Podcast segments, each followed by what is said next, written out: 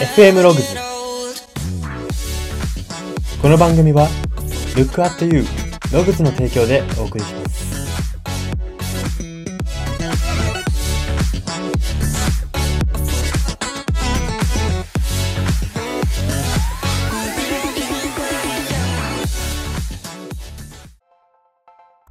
どうも。大人になってから自分は赤という色がそういえば好きだったんだなと気づかされた人材エージェント Y です。この番組は生きる自己啓発書と呼ばれる Y があなたの人生観、キャリア観にささやかな変化を日々与えていこうという番組です。これは取り入れたいと思うものがあったら取り入れる、そんな感覚で聞いていただければと思います。さて今回は曲考察のコーナーです。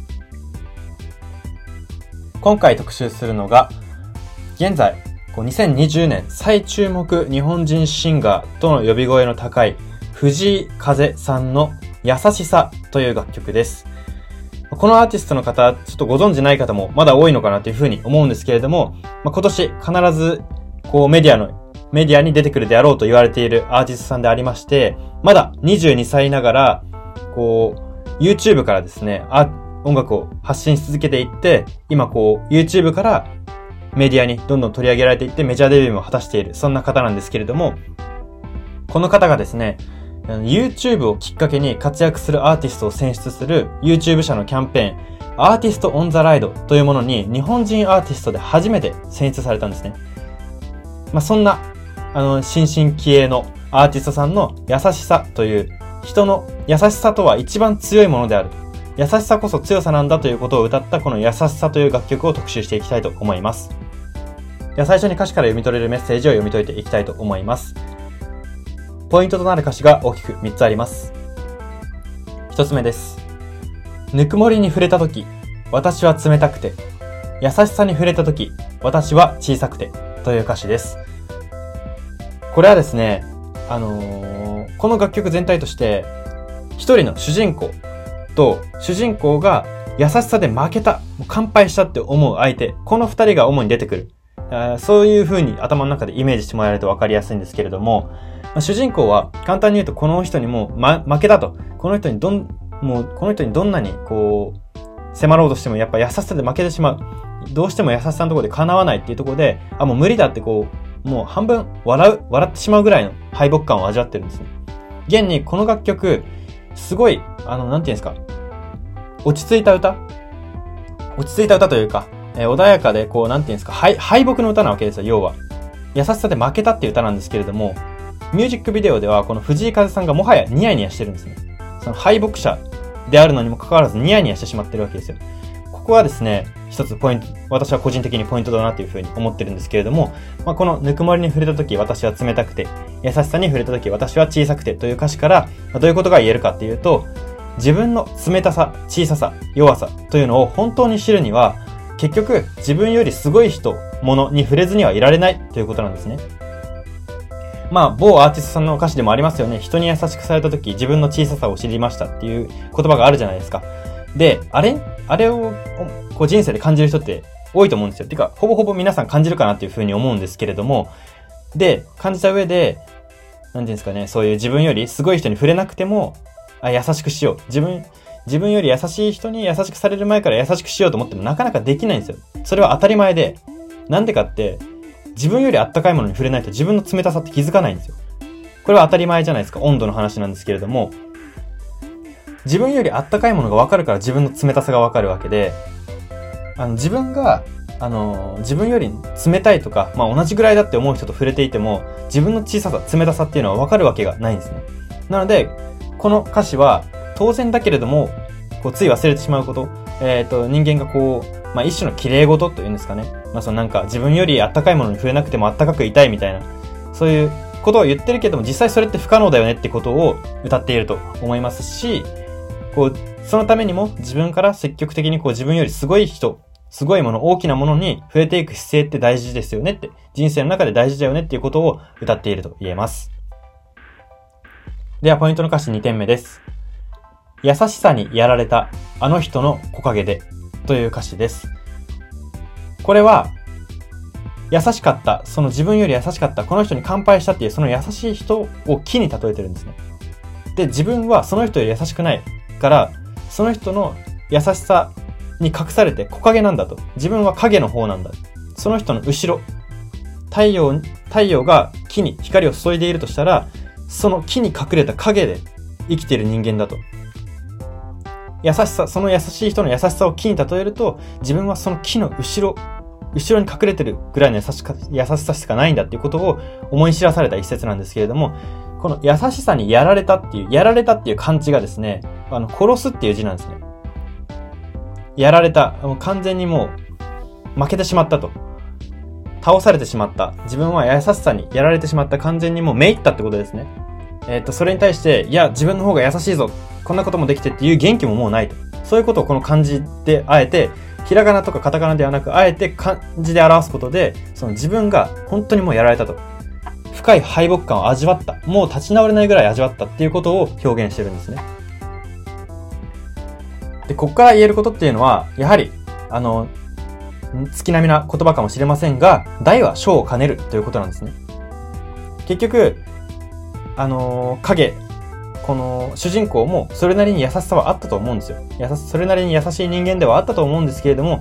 結局、大が目の前に現れたら、自分、どんなに優しいと思っていても、コミュニティで優しかろうと、えー、影になってしまうと。結局影なんだ。影になってしまう。大と触れたら影になってしまうっていうこと。その、なんていうんですかね、章としての、えっ、ー、と、大は章を兼ねるで章の方になってしまった時の、一生割り切る姿勢の大切さというか、もうこの主人公も現にもう負けた、無理だってこうなってるわけですよ。敗北感、いや、もうこの人に優しさで叶うことはないっていう風にもう、打ちひしがれるっていうかもう一周回って笑ってるんですよね。なので、この、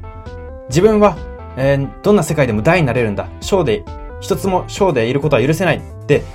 思う、思いたくなる気持ちもわかりますが、すべてで大を狙うとすべてで小になってしまうっていう現実があるということを、この歌詞から読み取ることができますし、私たちも、まあ、できることなら全てでスーパースターになりたいと思っていても、何かで捨てるからスーパースターなんだということを忘れないようにしたいなというふうに思いますよね。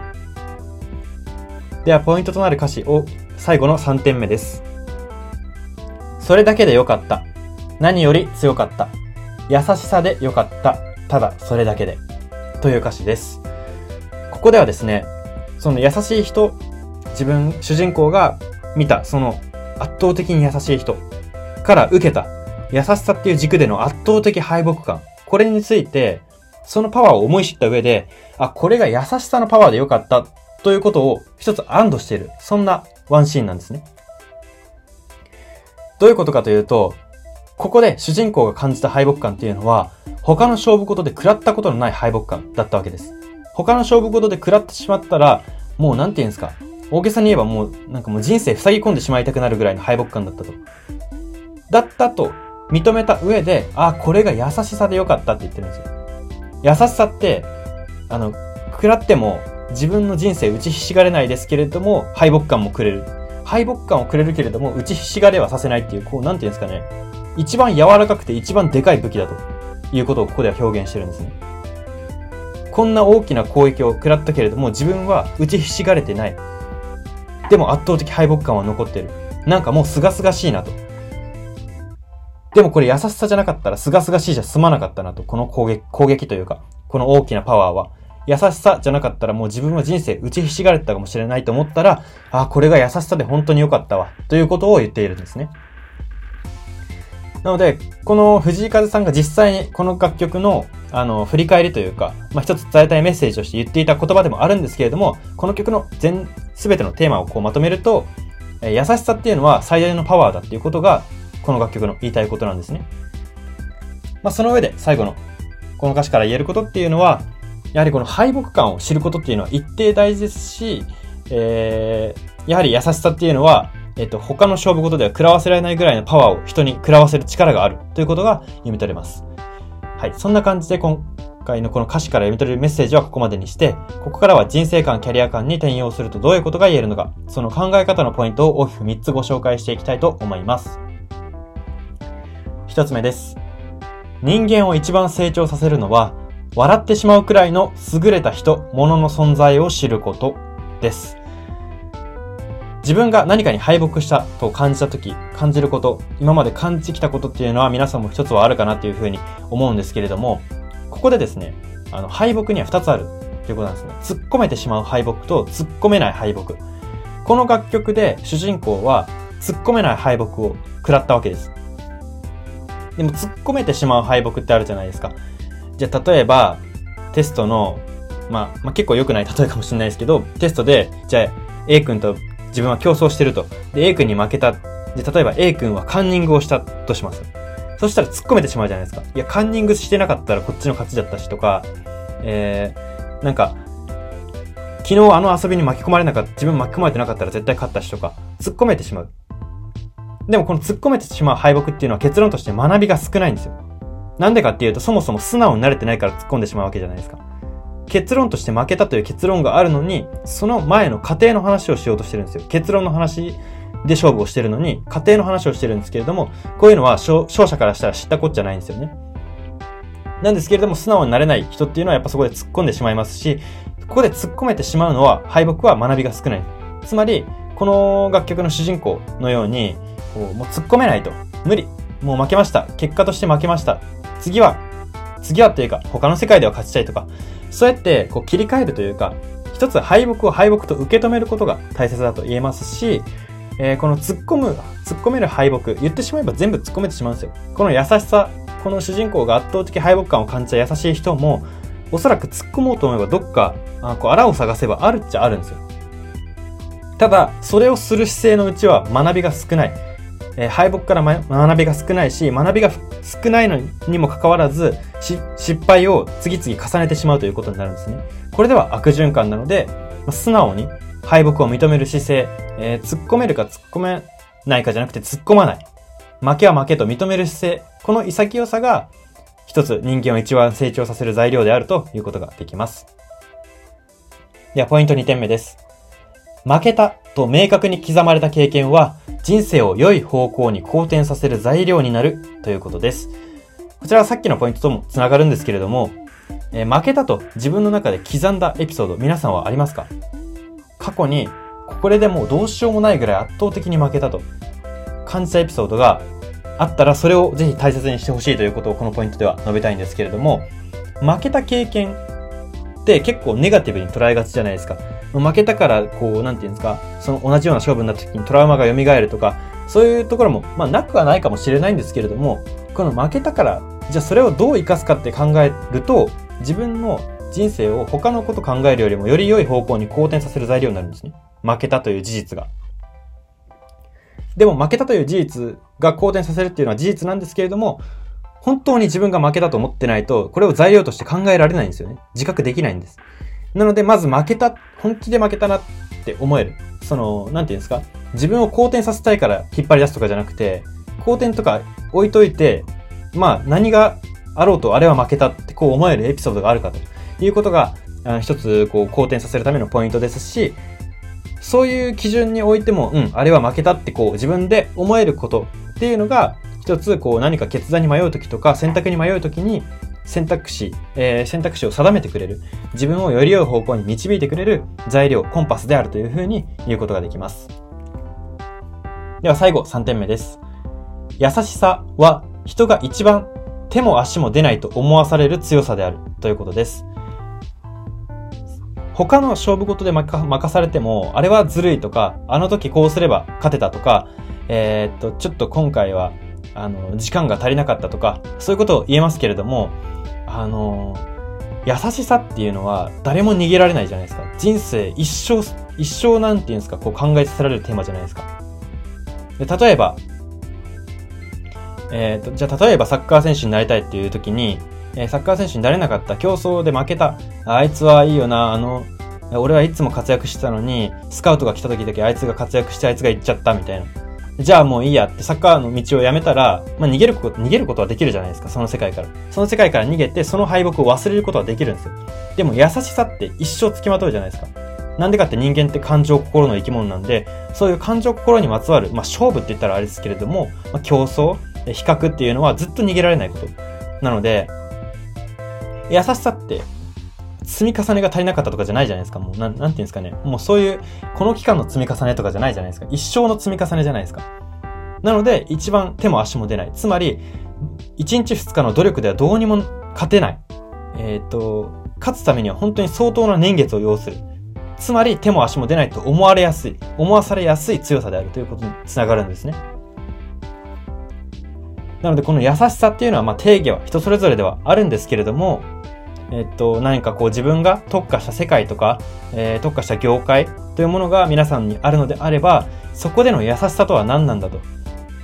えー、自分がこう圧倒的に他のライバルになっていうんですかね、手も手も足も出ないわって、もう、もう笑って頑張ってって、こう背中を押されてしまうぐらい、ライバルに。くらいのパワーを与えられるその優しさっていうものは自分の世界では何なのか、何を指しているのかっていうことを考えてみると、一つその業界、仕事、学校だったら専攻してる勉強とか、そういうものを、あより、なんていうんですか、そういうものの能力を伸ばすきっかけになると思いますし、この優しさっていう大きな大きな人生をかけて、え向き合うテーマっていうのは、えどんな人も一度は向き合ってみた方がいいのではないかなというふうに、ここでまとめさせてもらいたいと思います。はい、そんな感じで今回は以上になります。今回は曲考察のコーナーで、藤井風さんの優しさという楽曲を特集しました。FM ログズ、今回の放送は以上になります。いかがだったでしょうか？はい。優しさというのは、優しさは強さなんていうことは結構、もう皆さんどっか、どっかしらで聞いたことはあるかなというふうに思うんですけれども、その優しさが強さっていうのはなんでなんかっていうことを、この楽曲ではより、なんていうんですかね、こう分解して説明してくれているように感じましたし、えー、この表現、えー、その優しい人を木に例えるとか、そういう表現の奥深さっていうのも、まあ、この藤井風さんからの、風さんの表現表現技法というか歌詞構成で感じることができました。はい。皆さんもぜひこのアーティストさん、これから、えー、おそらくメディアにたくさん出てくると思うので、ぜひお見知りおきください。ということで、今回はここまでにしたいと思います。ここまでのお相手は、Y でした。